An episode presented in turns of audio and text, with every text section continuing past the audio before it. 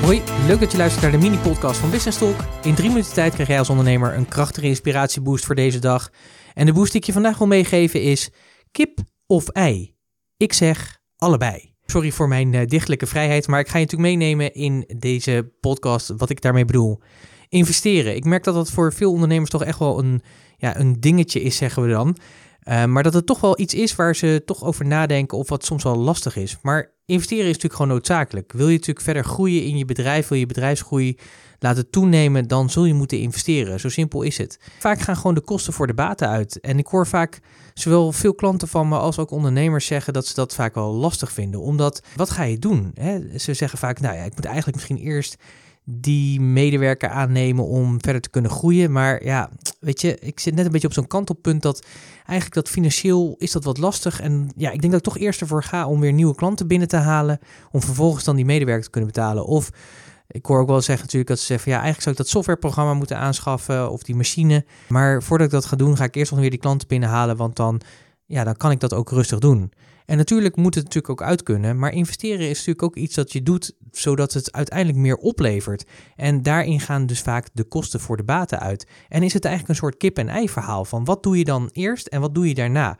En ik denk dat er heel vaak de verkeerde keuze wordt gemaakt. Dat men eerst ervoor kiest om meer inkomen te genereren, om vervolgens te investeren. Terwijl ik denk dat het juist andersom zou moeten zijn. En ik geloof ook echt, dat is echt mijn overtuiging ook, dat als je verder wil groeien met je bedrijf, dat je dan echt ja, die kosten moet voor die baten moet laten uitgaan.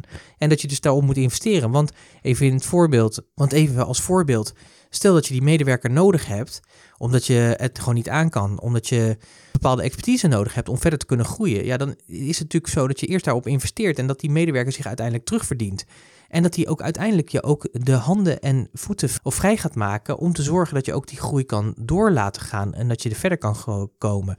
Dus ik denk als je echt wil groeien in je bedrijf, zul je eerst verder moeten investeren. En doe dat dus ook.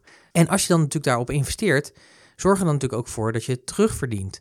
Want dat kun je natuurlijk ook doen. Zeker als je mensen natuurlijk inschakelt, dan is het heel erg, nou ja, niet simpel, maar je kunt natuurlijk wel allerlei doelen vaststellen. En die doelen die kun je natuurlijk monitoren. Ik denk dat het altijd een medewerker zichzelf zijn eigen salaris zou moeten verdienen. En eigenlijk meer dan dat, zodat je ook verder kan groeien in je bedrijf. Denk hier eens over na. Wat is het voor jou? Is het een kip of een ei? Of is het toch allebei? Niet zo'n relevante discussie. De kosten gaan voor de baten uit. Dus bedenk eens, waar kan jij zijn kosten nu maken? Of waar kun jij die investering nu doen? Wat je vervolgens in veelvoud gaat terugverdienen. Denk er natuurlijk niet alleen over na, maar neem natuurlijk ook actie. En dan spreek je graag weer morgen. Tot morgen.